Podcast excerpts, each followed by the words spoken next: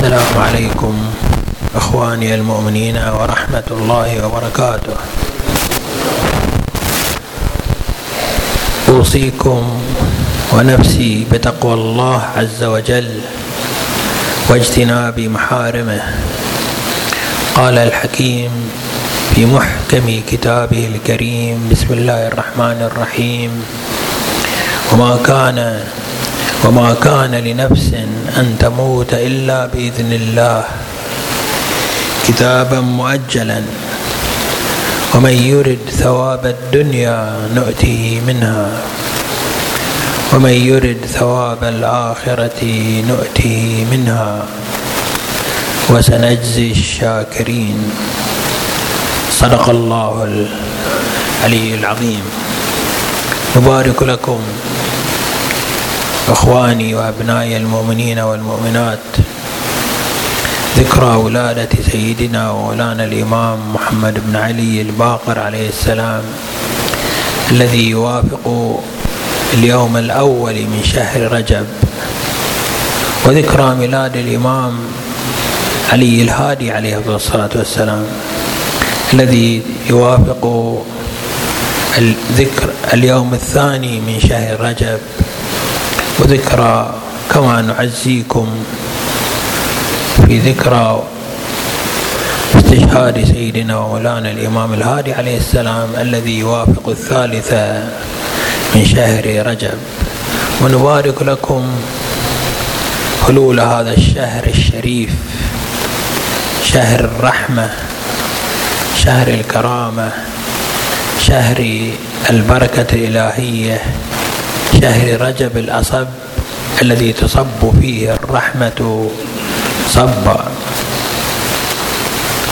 بناء على أن اليوم هو الأول كما ذهب إلى ذلك كثير من مراجعنا وعلمائنا ومراكز.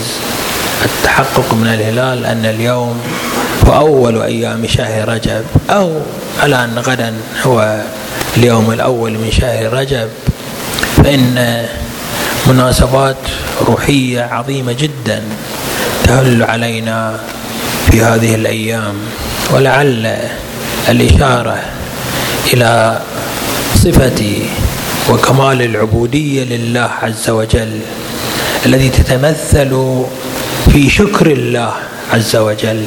هي خير منطلق ندخل فيه إلى التعرف على هذه الليالي وهذه الأيام وهذه الساعات المباركة. شكر الله عز وجل هو من أكمل وأتم صفات العبودية لله.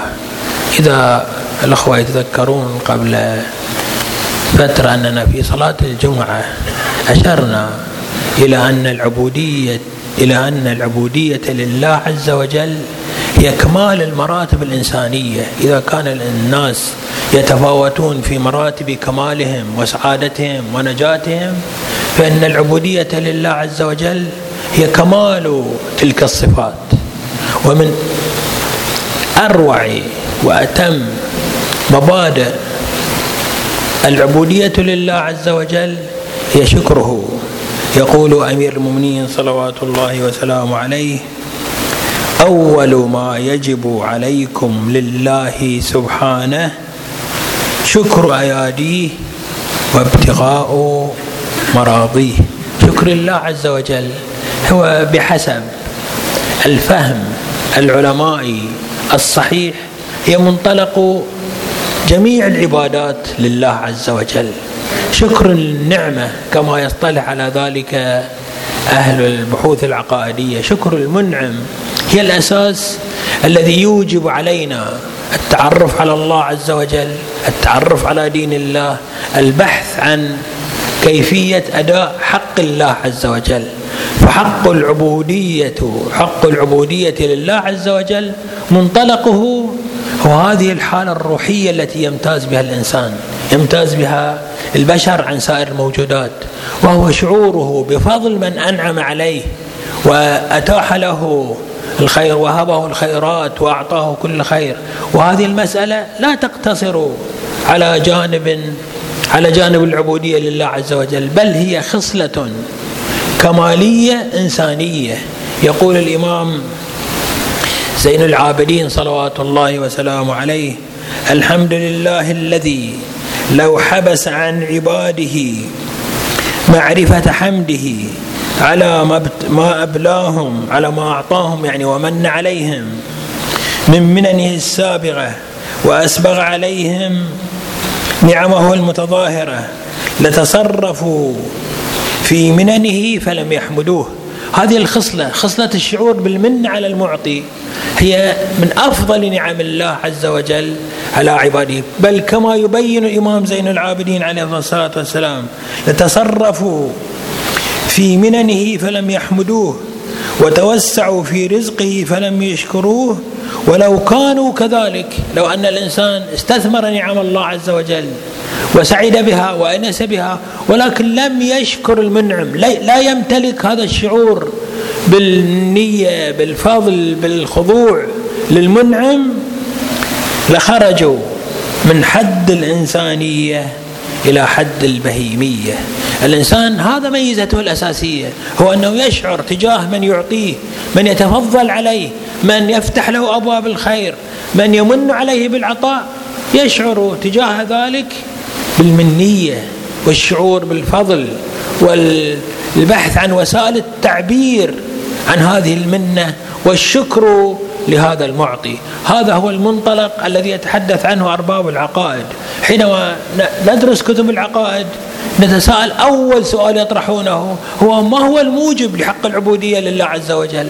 ما الذي يوجب علينا أن نعبد الله عز وجل؟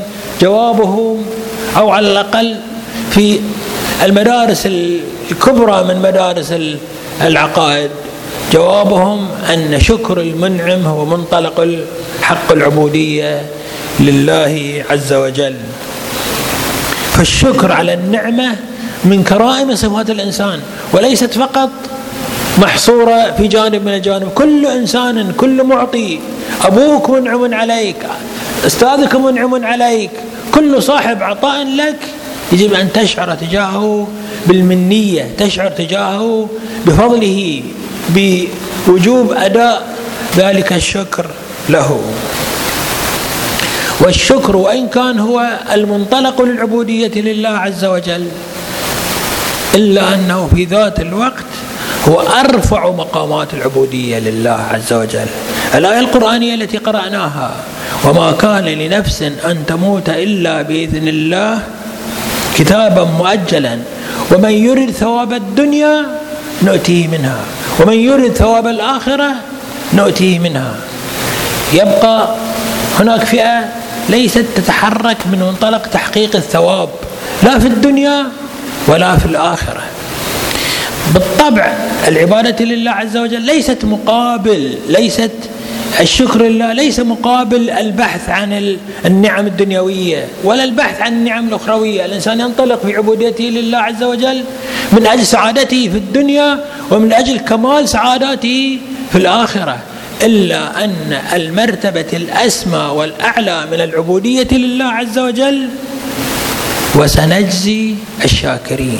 بعد أن ذكر من يريدون الدنيا وأن الله يفتح لهم أبواب الخير ما شاء لأهل الدنيا ومن يريد الآخرة يفتح الله عز وجل له ما شاء لأهل الآخرة خص الشاكرين بجزاء منه جل وعلا بعناية منه جل وعلا وسنجزي الشاكرين. الشاكرين ليسوا في طبقة من يريد الدنيا وليسوا في طبقة من يريد الآخرة. الشاكرين في مرتبة أعلى من مراتب الباحثين عن السعادة المباشرة. والشاكر إذا حقق الشكر لله عز وجل فإنه قد جمع سعادة الدنيا والآخرة ورضوان الله عز وجل الذي هو أعلى وأسمى من ذلك. يقول أمير المؤمنين صلوات الله وسلامه عليه إلهي ما عبدتك خوفا من نارك ولا طمعا في جنتك ولكن وجدتك أهلا للعبادة فعبدتك. هذا عنصر يستشعره الإنسان ذو الخلق النبيل ذو العزة في نفسه ذو الكرامة في نفسه أن الله عز وجل هو المنعم هو المفضل هو المعطي هو الذي وفر له كل أسباب السعادة فحق الله علينا هو شكره على إنعامه. كما يقول أمير المؤمنين صلوات الله وسلامه عليه إن قوما عبدوا الله رهبة فتلك عبادة العبيد. وإن قوما عبدوا الله رغبة يريدون النعمة يريدون الخير. هذا صحيح. أمير المؤمنين لا يذم هؤلاء ونحن منهم. نحن نتحرك من أجل رغبات خوفا من العقاب ورغبة في الثواب وهذا كله صحيح ولكن هذا لا يرقى إلى مستوى العنصر الثالث وإن قوما عبدوا الله رغبة فتلك عبادة التجار. أما ما الذي تمدحهم؟ ما الذي تراهم هم الأكمل يا أمير المؤمنين؟ قال وإن قوما عبدوا الله شكرا فتلك عبادة الأحرار الإنسان الكامل مشاعر الشكر لله عز وجل محرك أساسي في وجوده محرك أساسي في منطلقاته. فالشكر لله هو أرقى درجات العبادة. ولهذا كان هذا الخسيس اللعين إبليس همه وغايته وجهده أن يقطع على الإنسان طريق الشكر لله عز وجل. نحن نستغرب كثيرا. إننا لماذا نحن غافلين عن شكر الله عز وجل؟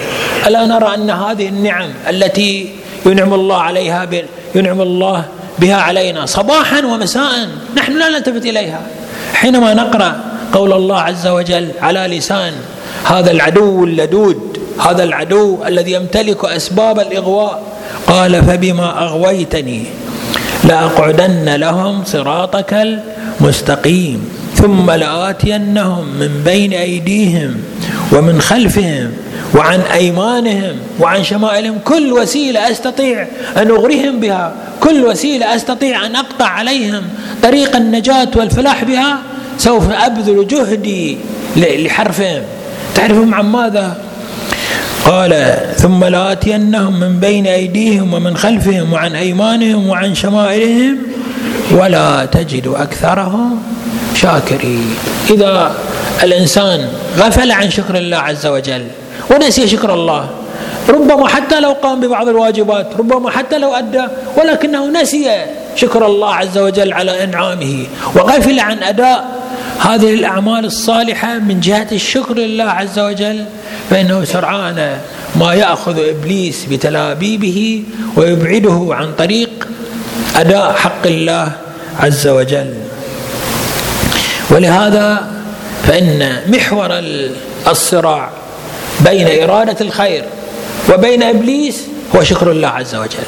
إذا أردت أن تعرف أنك اليوم انتصر خيرك على شرك فانظر أنت كم تشكر الله عز وجل كم التفت إلى ما أعطاك الله عز وجل. هنا أيضا أريد أن أشير إلى نقطة أن خاصة من خاصيات الشكر أنه حالة متكاثرة لا نهائيا. الإنسان الذي يشكر الله عز وجل يدخل في مجال توسع الخيرات والبركات والرحمة والمنة والامن والسعادة لا حد له. يقول الإمام الهادي عليه الصلاة والسلام الشاكر أسعد بالشكر منه بالنعمة التي شكر الله عليها. ربما تأتيك نعمة صحيح. هذه النعمة تورثك السعادة. إذا شكرت الله عز وجل فإن هذا الشكر أرقى وأعلى وأفضل من النعمة التي أتيت بها. ليس هذا فقط وإنما هذا الشكر أيضا هو هو بذاته نعمة من الله عز وجل. هناك نعمة أصابتك الله سبحانه وتعالى أعطاك البصر أعطاك السمع أعطاك العقل. هذه كلها نعم من الله عز وجل. لكن تدري ما هو أعلى منها مرتبة؟ هو أن تقول شكرا لله عز وجل. إذا قلت شكرا لله فإن مرتبة من الأنعام من الخيرات أرفع مستوى منها قد تحققت بهذه وهذه النعمة الجديدة بشكر الله عز وجل هذه النعمة بدورها تستحق منا وتوجب علينا أن نشكر الله عز وجل. يقول الإمام العسكري عليه الصلاة والسلام لا يعرف النعمة إلا الشاكر. لا تتحقق النعمة حقيقة وواقعا. كل النعم التي تصيبنا. إذا نحن لم نشكر الله لم ننسبها إلى الله عز وجل لم نلتفت إلى أنها عطاء إلهي فهذه النعمة نعمة بائرة. ما فائدة المال والجاه وال... ما لم تكن من الله عز وجل. ما لم نلتفت إلى أنها عطاء من الله فنشكر الله عليها. لا يعرف النعمة إلا الشاكر ولا يشكر النعمة إلا العارف. ويقول الإمام زين العابدين عليه الصلاة والسلام في دعائه فكيف لي بتحصيل الشكر؟ وشكري لك يفتقر إلى شكر. أنا إذا أردت أن أشكرك يا رب أحتاج إلى نعمة جديدة منك أن توجهني أن تعرفني أن تفتح لي أبواب الشكر. وشكري إياك يفتقر إلى شكر. فكلما قلت لك الحمد وجب علي لذلك أن أقول لك الحمد. ويقول الله عز وجل في آية جامعة لكل هذه المعاني بسم الله الرحمن الرحيم. وإذ تأذن ربكم لئن شكرتم لأزيدنكم. كلما توجه قلبك إلى الله عز وجل وقلت شكرا يا رب شكرا لله عز وجل شكرا لك يا رب الله عز وجل أفاض عليك. نفس هذا الشكر هو نعمة من الله عز وجل تفتح لك أبواب خيرات جديدة وأبواب فضائل جديدة. ونحن نعيش أيام شهر رجب. نلتفت إلى أن شهر رجب شهر يأخذ بأيدينا من الغفلة من الابتعاد من نسيان أنعم الله عز وجل إلى التركيز على نعم الله عز وجل. نقرأ في الدعاء الرجبي اللهم يا ذا المنن السابغة. والآلاء الوازعة والرحمة الواسعة والنعم الجسيمة. ونجد هذه العبارات متكررة في أدعية شهر رجب. حتى كأن شهر رجب يصب جزءا كبيرا من عطائه إلى تحويلنا عن الالتفات إلى الأشياء ونسبة الجمال والكمال إلى غير الله إلى نسبة الجمال إلى الحق جل وعلا إلى نسبة النعم إلى الحق جل وعلا. ويقول الإمام الصادق عليه السلام في الدعاء الذي يعلمنا في أيام شهر رجب يا من يعطي الكثير بالقليل يا من يعطي من سأله يا من يعطي من لم يسأله ومن لم يعرفه تحننا منه ورحمة. الآن ما هي الموارد الخاصة الموارد التي نشكر الله عز وجل عليها. نحن مع الأسف الشديد كما ذكرت نقع كثيرا في الغفلة عن هذا الجانب. ننسى ذكر الله عز وجل وننسى شكر الله عز وجل. في كل صباح في كل يوم تستيقظ فيه من النوم فإن لله عز وجل عليك حق الشكر أن تسجد لله مباشرة بعد الاستيقاظ من النوم. الحمد لله الذي أحياني والحمد لله الذي أقامني من مرقدي الحمد لله الذي وهبني هذا. تذكر استذكر النعم التي لديك. استذكر هذا.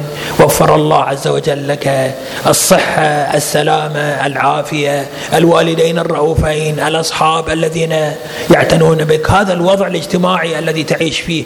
كل هذه نعم تتخذ أشكالا متعددة في الغالب نحن نكون في حالة من الغفلة عنها وعدم الالتفات الالتفات إليها. سجدة الشكر أول ما تستيقظ من النوم. سجدة الشكر بعد كل صلاة. في الروايات أن الله عز وجل إذا العبد بعد صلاة الليل سجد لله بعد الصلوات بعد المستحبات بعد توفيق لأداء الأعمال الصالحة. سجد لله عز وجل. الله عز وجل يباهي به الملائكة. يقول يا, يا ملائكة انظروا إلى عبدي. أدى ما عليه من الواجب. قام بالصلاة ثم سجد لي شاكرا على توفيقه. الملائكة الذين هم في أعلى مراتب الوجود يباهي الله عز وجل بك أيها الشاكر لهذه المرتبة. كما أن الشكر واجب في بعض الحالات. كما ورد أن بعض السور القرآنية كما يفتي الفقهاء أن بعض الآيات القرآنية إذا قرأ الإنسان يجب عليه أن يسجد لله والمعروفة بسور العزائم وآيات العزائم. وهي حام ميم السجدة وألف لام ميم السجدة والنجم وأقرأ. السجدة الواردة في هذه السور الأربع يجب على الإنسان أن يسجد لله عز وجل إذا قرأ هذه الآيات السجدة. وأما معنى الشكر على نحو الحقيقة فهو واجب في كل حال. فهو حالة نفسية ترافق الإنسان الصادق المخلص الشاكر في كل حالاته في كل عباداته. نحن عباداتنا أحيانا أحيانا نؤديها على شكل العادة على شكل ونؤديها على شكل أداء الواجب الشرعي ولكن أجمل صور العبادة لله عز وجل هو أن تؤديها على شكل الشكر على نعمته. كل عباداتك صيام صلاة طاعة لله عز وجل تريد أن ترتقي بها تريد أن تصل إلى أعلى مراتبها؟ فأدها على نحو الشكر لله عز وجل. يقول الإمام الصادق عليه الصلاة والسلام في كل نفس من أنفاسك شكر لازم لك. فكلما استطعت أن تحققه من العبادات على نحو الشكر فإن هذا مرتبة أعلى من مراتب عباداتك نسأل الله عز وجل بحق النبي وآله بجاهه صلوات الله وسلامه عليه وجاه وجاه وجاه أبنائه الميامين وآل بيته الطيبين الطاهرين أن يوفقنا وإياكم لطاعته وأداء واجباته وأن يصلح أمورنا وأمور أمتنا الإسلامية وأمور عباده المؤمنين وأن يفرج عنا وعن كل مكروب وأن يشافي كل مريض وأن يجعل لنا ولكم النجاة بشفاعة محمد وآله والحمد لله رب العالمين وصلى الله على محمد وآله الطاهرين